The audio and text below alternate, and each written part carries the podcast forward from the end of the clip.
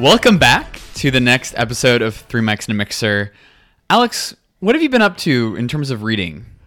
Oh my gosh, what have I been up to in terms of reading? I, I'm putting Alex on the spot. I've been doing a book club with uh, with yours truly, John McGee, the redhead over here. Wow, I just we really teed up a topic that are, is both near and dear to both of us. That's exactly right. But you know what's more important than reading?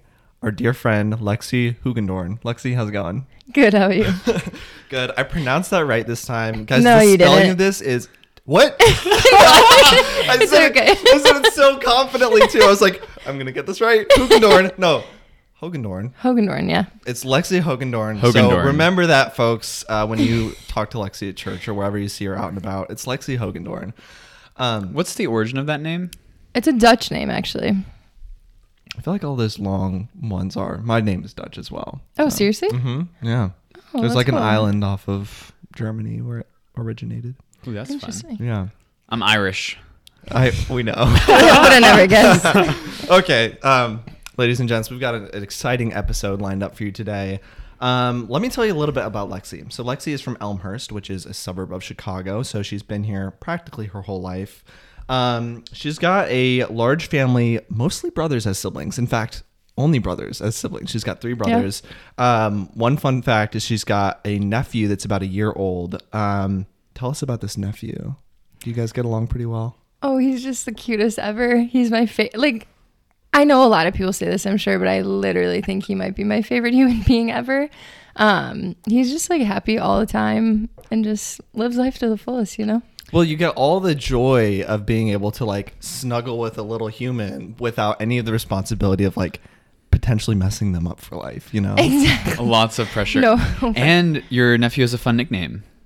Yes, his name is Post. Um, so we call him Posty or Postman. So, That's a great name. His name is actually Post. That's not short for anything. oh yeah, it's a good family, good Dutch name. Wow, what does Yeah. it mean?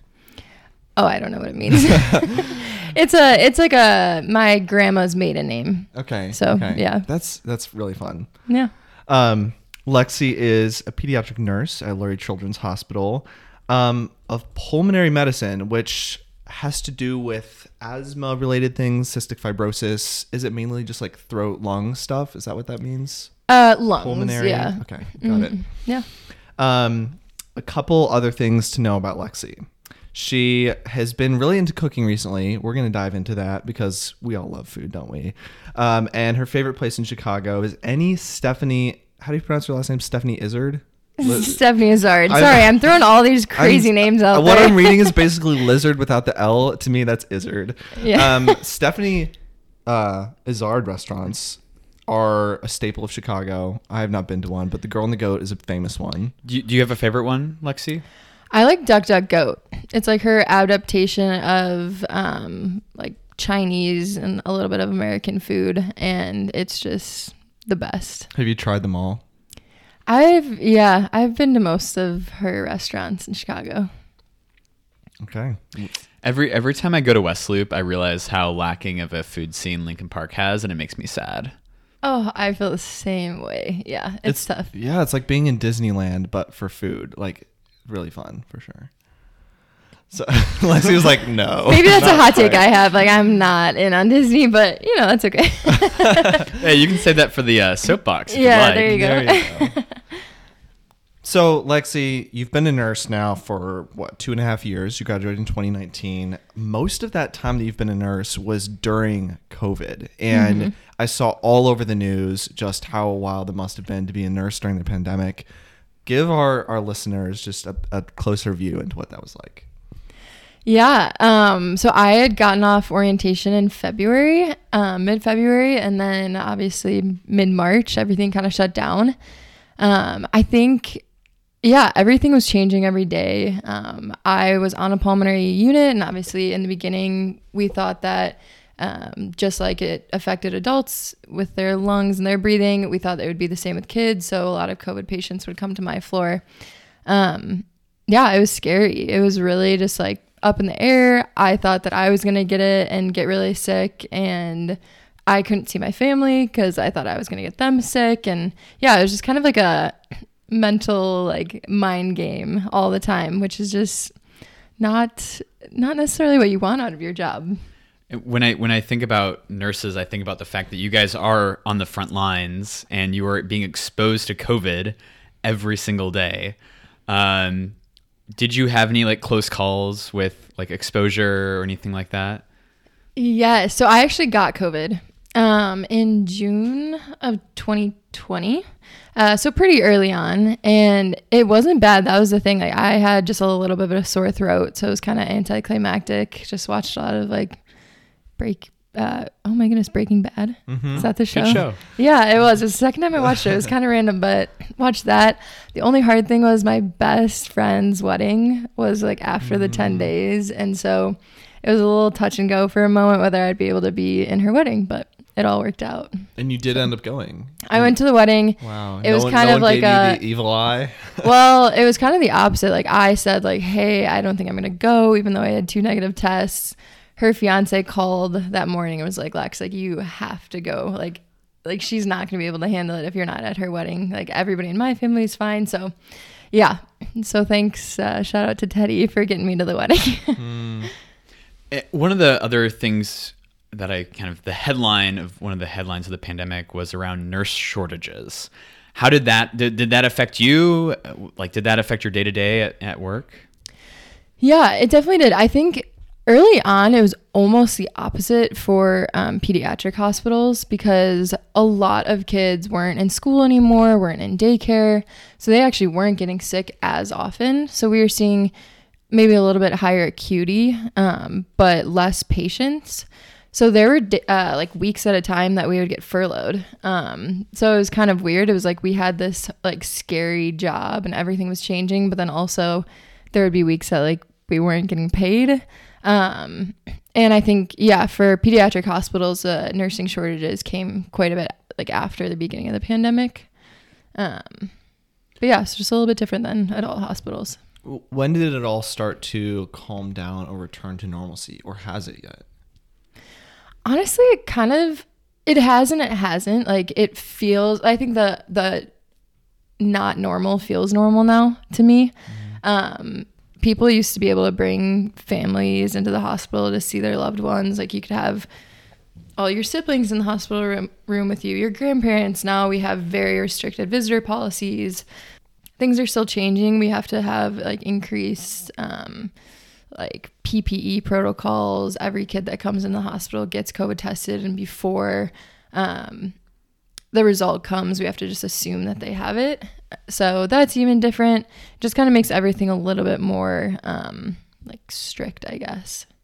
If you ha- could have a say in moving forward, how hospitals should be engaging with the fact that COVID now exists, what would you say? I mean, I, I heard today that the first major city is now reinstated indoor mask mandates. For example, I think Philadelphia has done that, and you know, so there's there's almost a new heightened awareness of the next wave of COVID.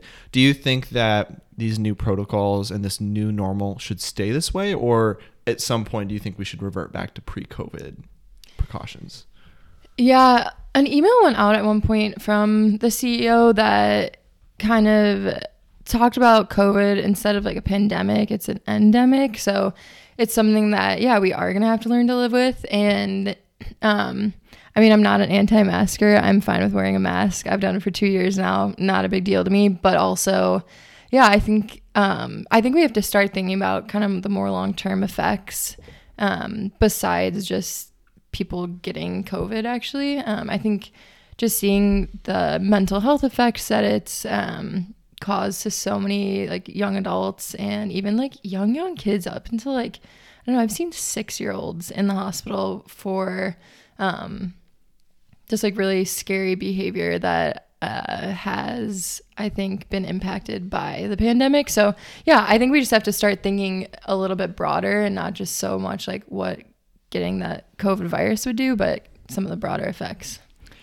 I feel like some of those kind of hospital rules around safety, I think if I were to hypothesize here, would impact pediatric hospitals even more so because kids want to be with their parents and they want to be like there's the idea of family is so much more um, kind of present in that in that context as well.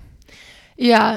I mean, I remember at one point in the beginning, it was like only one family, like only one parent could be there. And I mean, I can picture like moms or dads just like crying that they were there alone.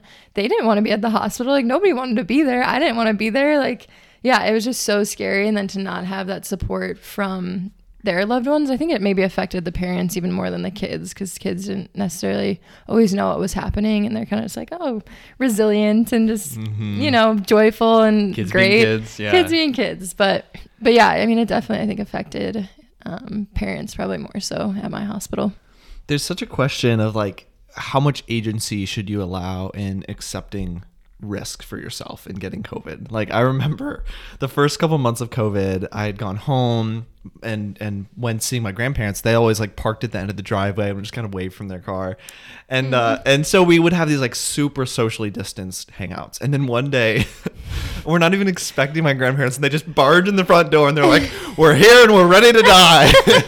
and they Basically. yeah, they were they were basically like, look, we don't know how many more years we have on this earth, and we don't see this going anywhere. We're about to just start living again and let God take us if He wants to.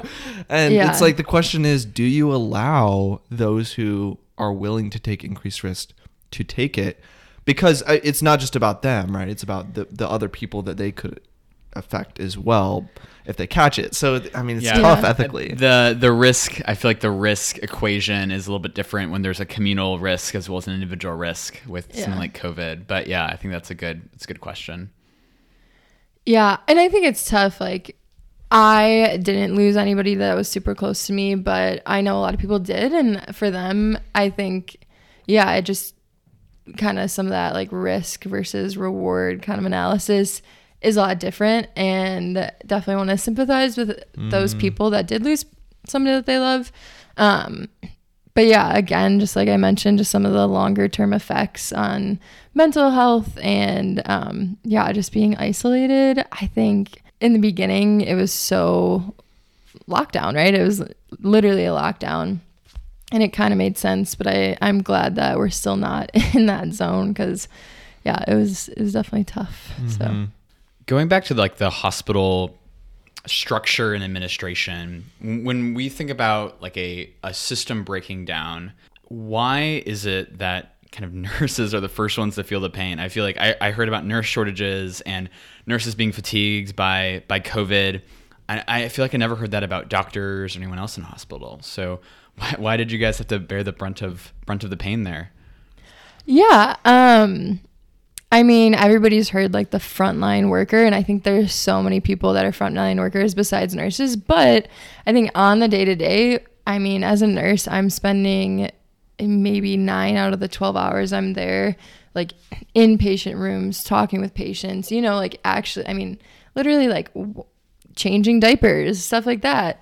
Um, so I think we just like felt it a lot. And I mean, doctors could stand outside of a room and talk to a parent through the door. Like we can't do that. Like we had to be in their faces, getting coughed on. Like that's just the nature of the job itself. Um, and not to say doctors didn't have any risk. Like they're still there. They were still, you know, waking up early, putting in long hours. But yeah, I think just the nature of the job, like we had to be in these kids' faces and had to be, you know, like giving the medicines and again, just like helping whatever they needed. So I think it's just just different. But yeah, I think that's kind of why we definitely probably felt a little bit of the brunt of that.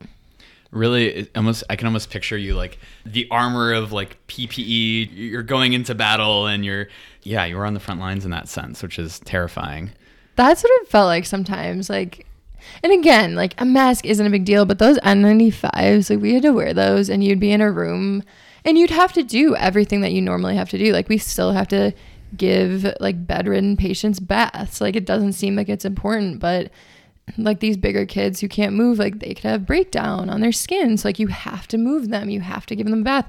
Those things take a lot of time and energy and effort. Like we'd be sweat, like dripping sweat. And I mean, I never had it so bad that I had like a scar on my face from a mask, but there were definitely some times that I was just so done with. So you're struggling to do all of the things that you normally need to be doing while wearing a mask, while dealing with extra COVID patients. Um, I hear though there was a knight in shining armor that came to rescue hospitals, and that was flex nurses and travel nurses. Is that right? Is that how uh, is that how we all view them? Oh boy, that's a yeah, interesting question.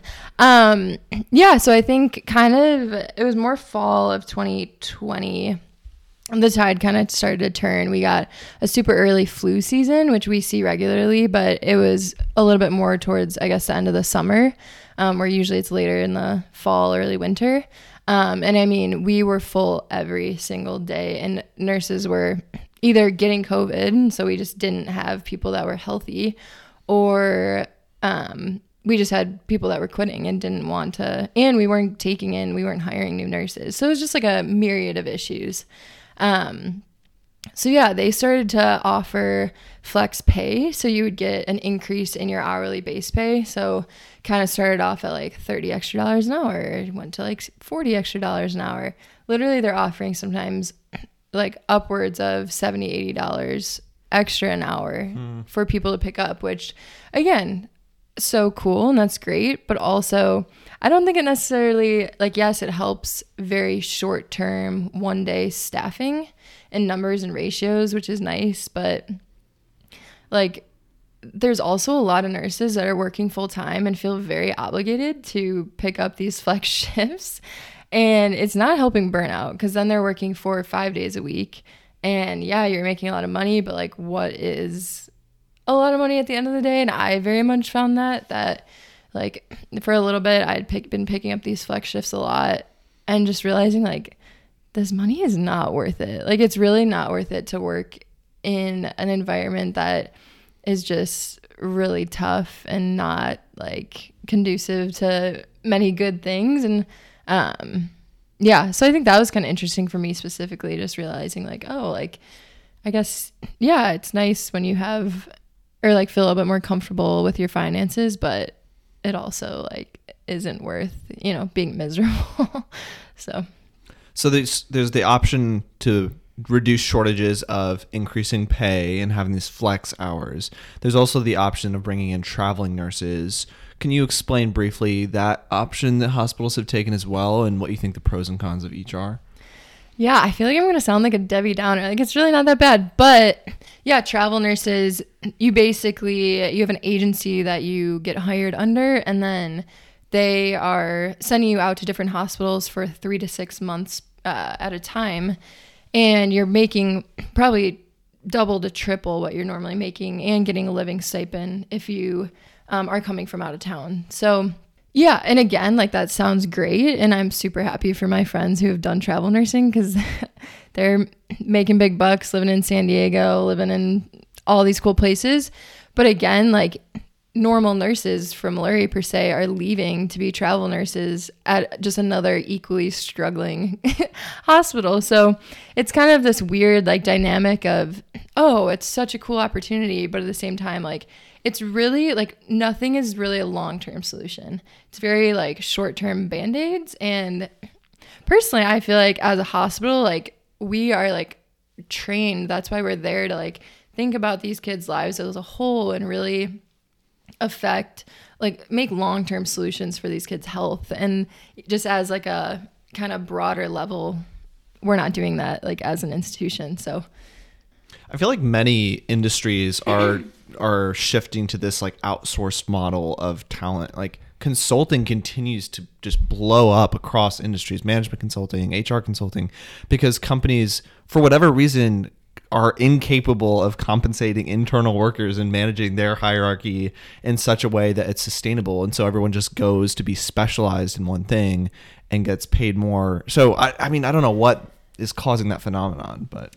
I know. I think it's something to do just like with society and like our culture and even kind of like our age, kind of that young to mid 20s, like culture is just saying like there always has to be something new. There's always something better out there. And I think like we're not easily satisfied.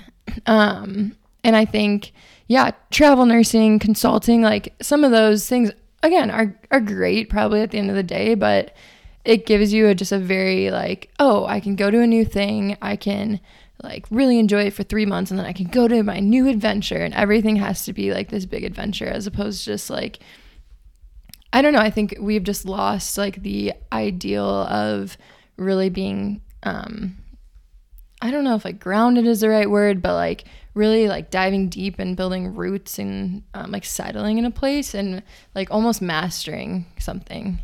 Um, yeah, I think we've just like lost sight of maybe what our parents or grandparents kind of always had in the back of their heads. But so when you were going through that season during COVID, of where it was really pre- lots of pressure, um, lots of time, intense situations. Um, that must have been like a really stressful time for you personally. What were some of the ways that you found um, to kind of therapeutically cope with that, uh, so to speak? Um, I mean, to be honest, I think for a while I just didn't. um, and I think, yeah, it kind of hit me pretty hard like early 2021 um, that there was just like a few month period where I just wasn't myself. I like would try to go out and hang out with friends, but I really wasn't having that much fun. Like, or I would having be having to work night shifts, um, and so I would miss things, and then I would be sad that I missed things. But yeah, it was just a lot of my life was really thrown off, and um, as a Christian, I think that was really hard for me because I was like, okay, I love the Lord and I know He loves me, and like I know He has a plan for my life but I just didn't feel like I was living that. And it didn't feel like I was kind of living in light of that. And I didn't really know how to like kickstart that. But um, I think, yeah, through kind of that really, really hard season, um, the Lord showed me that there is so much, um, so much like purpose in suffering and purpose in, um, I don't want to say like bad days, but maybe, yeah, just like purpose in not feeling great. Cause I think, um, kind of yeah like the second corinthians like your power is made perfect through weakness so I, I, guess one of my initial questions immediate questions is like what does it look like to break that kind of negative cycle for me it kind of looked like one just getting out of some of the situations like night shift that was something like i needed to get out of it so um, finding a new job, like very practical. I'm still a nurse. I can still use the skills. I can still be with patients, but not having to do um, night shift, which is great. I think another thing is like, I just really had to wrestle with like, okay, like what do I love? What am I passionate about? And I think in that found some things that I never really had been passionate about in the past. Um, and one thing that like sounds kind of silly, but is totally the case is um, cooking for me. And I think there were times that even during COVID, like I would get my little, I don't know, my little uh, food delivery from Instacart or whatever, and like cook meals. And I think that was like, okay, I have to do this. Like, I have to cook. This is like my day to day, like just a non negotiable. You have to do this. So, how can I make it fun and how can I make it something that um, not only is like helpful for me, but also kind of looking at like how I can bless other people. And it's really cool. One of the themes that I think is persistent through our podcast episodes is that the idea of creating and using like creative energies to build something, whether it's food, whether it's a hobby, whether it's like photography, is such a life giving experience. For sure. Um, is there anything like specific about cooking that makes that unique for you? I think just going back to like that time that just was kind of crappy in my life, like sometimes, yeah, thinking about having to like make three meals a day or thinking about having to like prepare and meal prep for going into work, like that was like stressful to me until I kind of got out of that and started to like love it. And so I think for me now, like I see a meal and I can like find a really fun recipe or something from a different type of cuisine. And um, I just think, okay, how can I bless somebody, one of my friends or somebody in my family that I know is going through something similar? And maybe it's not even like as deep or as like long of a struggle or whatever, but it could be, uh, you know what? I know this friend is like really busy with her um, school load this week and she has like a big test or you know what i know um, my friend hurt her back and so how can i like bless her and it's like okay I need to make food. I love making food. Like I love, yeah, being creative, finding new things to make. But then also, it's like not that hard to just split it in half and drive over to my friend's house. So yeah, I think that's been that's been like sweet to be able to find that passion. It's it's really interesting that you say when you first were were in this difficult season and the thought of cooking was a challenge to you, it then eventually evolved into something that you found joy in. And in this book that John and I were reading for our book club, um, the author had he converted to Greek Orthodoxy or something, and as a part of this, you had to go to like Saturday night services before Sunday, mm. and he hated it at first. It was something that, that was awful, and um, but over time, it was this rhythm that was built into his life that was very like healing and calming and refreshing for him. And I think oftentimes when we're in a negative space, creating rhythm, even if we don't like it, right? Like yeah. people who are depressed or anxious or whatever, oftentimes the best advice you can give them is like just clean your room every day or like make your bed every day. Creating forcing rhythm for yourself can really be healing. For sure. And I think yeah, I I'm a big planner. Um probably more so now than I ever have been in my life. I love a schedule. I ha- love having routine. Um and yeah, I think it is so helpful to kind of take some of that like stress and some of that like unknown of your week and just kind of coming up with a plan, sticking to it. Um, and I just think like the discipline, um, whoever you are, whether you're a Christian and discipline looks like getting up in the morning to like read um, and be in the Word or to pray, or if it literally is like training for a half marathon and you have to stick to your runs. I think it's just so helpful and I don't think every single person has to be like disciplined in everything they do and I think sometimes discipline goes overboard. However, I think it is, yeah, just like get out of um yeah like a like you said like a negative cycle. Yeah discipline like, does really help. you could say like getting getting out of your head. Yeah like getting out of your head. That's a really good really good uh way to say it. Has that phrase been top of mind for you recently? I was gonna say i think what john is getting at here um yeah so another thing that was just really really key i think to helping me kind of yeah get out of my head is um, through our small group, we did a Jennie Allen study called Get Out of Your Head. Yeah, it was kind of just like talking about how like your thoughts and your feelings can really cause like the spiral of, okay, if you're like feeling one way, then you're going to think about things. Let's say we're like, I'm feeling a negative way.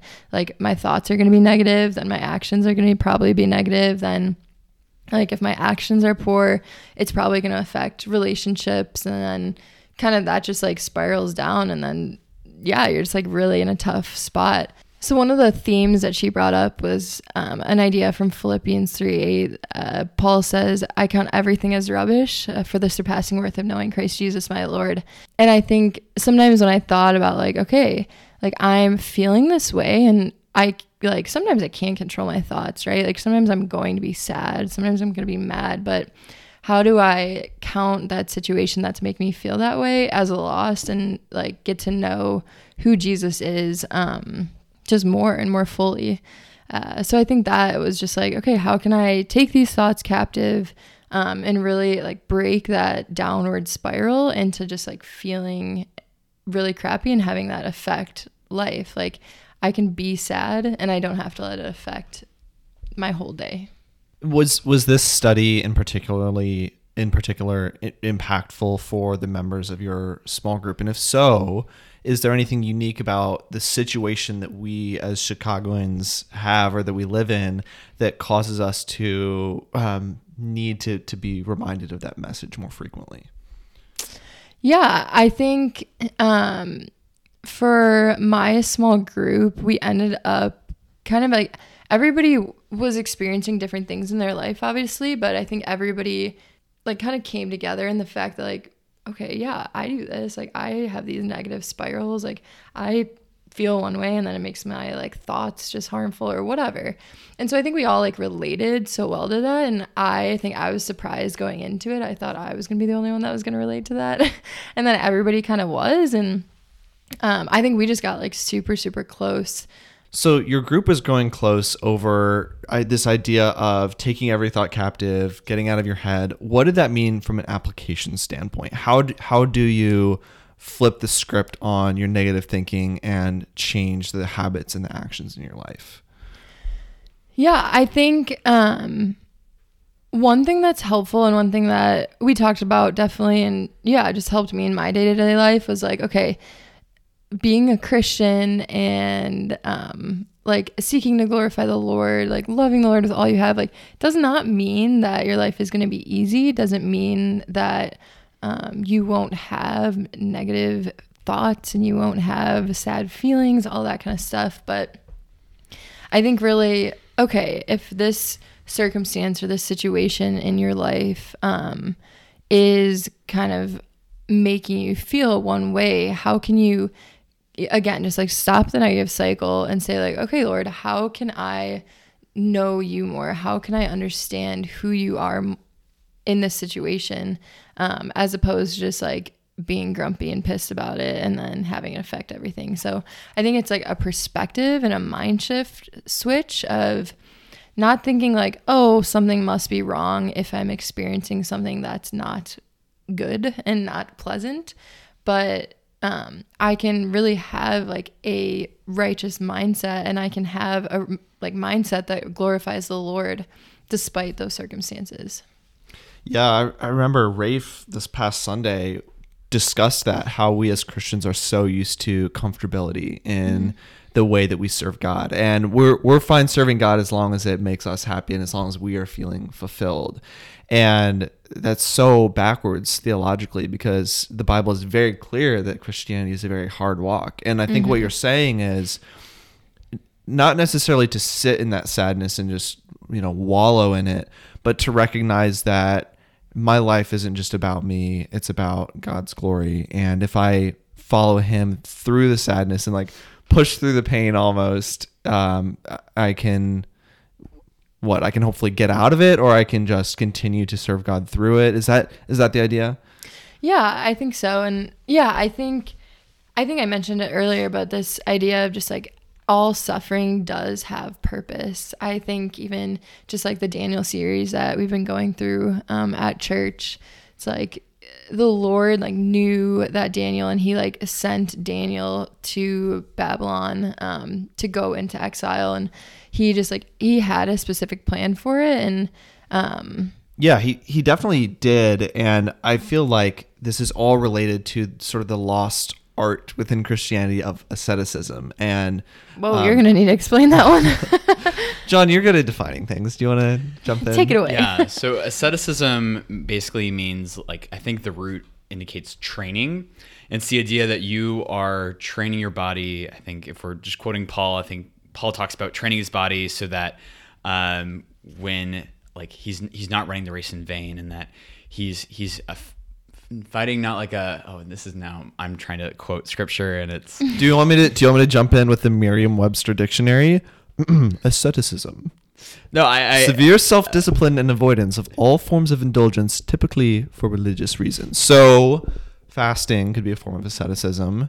But um, it, the the goal is like it's it's training for yes. like your body's self-control in the in terms of like God's calling us to a lot of self control in, yeah. in, our daily walk. You're you're intentionally resisting pleasure, resisting things that you want, or doing things that you don't want to do for the purpose of training. Like monks and nuns go through a lot of this. They they resist a lot of forms of entertainment and they push mm-hmm. themselves through tons of prayer, kneeling, and things that are like not easy, so that when they you know need to be serving and mother teresa went and served in like awful conditions. And part of the reason why they can do that without it just totally breaking them is their whole lives. They train for this mm-hmm. through the in, the intentional avoidance of just excess pleasure. Um and, and so yes and what's the antithesis of asceticism is instant gratification. gratification through all sorts of technology means technological means. So um but yeah yeah no absolutely but it sounds like i mean what you're saying is it's it's embracing asceticism particularly when you're not happy in life when you're having when you're struggling to not immediately run from it right mm-hmm. but to be comfortable in the uncomfortability in a way. Yeah, for sure. I definitely, yeah, I think that's totally the case. Um, and I think just being, um, just like knowing that the Lord hasn't like forsaken you or he hasn't left you because you're feeling one way, um, and just really looking for ways that he is in that suffering still. So what's next for your group? You it sounds like you had a really cool journey um, going through this study. Has that had lasting impact, and and how do you think you all can still grow together? Um, yeah, so I think uh, one thing that was super cool was that we were able to multiply. Um, I, we- I was about to ask if that was in the uh, in the future. That's awesome. Yes. So we um, became out of one really, really big group. We would have literally like 18 girls sometimes, and none of us had like huge houses. So it was a little crazy. Um, but we uh, multiplied into two groups. Um, and I think, yeah, one thing that just in my life I'm thinking a lot about, and I think um, I can totally see just in the hearts of a lot of the girls that are in my group is like we just want to see people come to know Christ. Like we want to um, like be inviting people into that group, and we want to invite friends like who may ha- like be like Christian by name. Um, but just don't have like a strong community like we want to invite them into that. And then kind of from that group and from like the way that we're like fed like spiritually and um, just uh, socially like in that group that we can go out to like to our workplaces and just kind of share in like what the lord has done in each of our lives. Um and yeah i've totally i've seen that kind of mindset affect um my life and the way that i um just have different conversations with coworkers.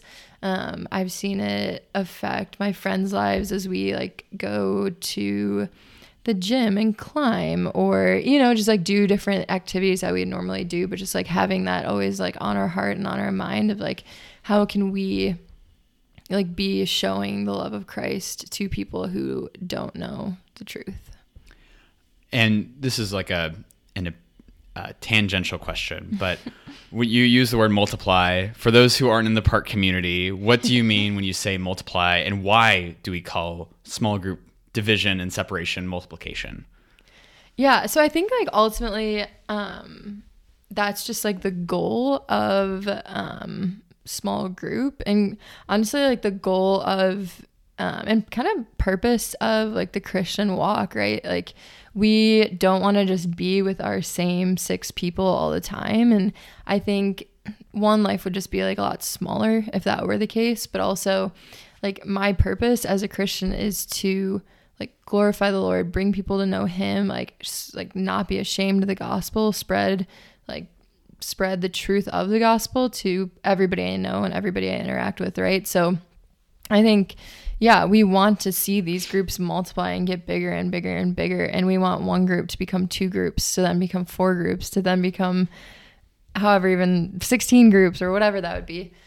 Um so yeah, I think that's just like the goal and I think yes, it is kind of a, a, park term, but I think just like as a Christian, that's our goal in life. And like we want to see, um, again, that idea of like one becoming two, two becoming four, four becoming.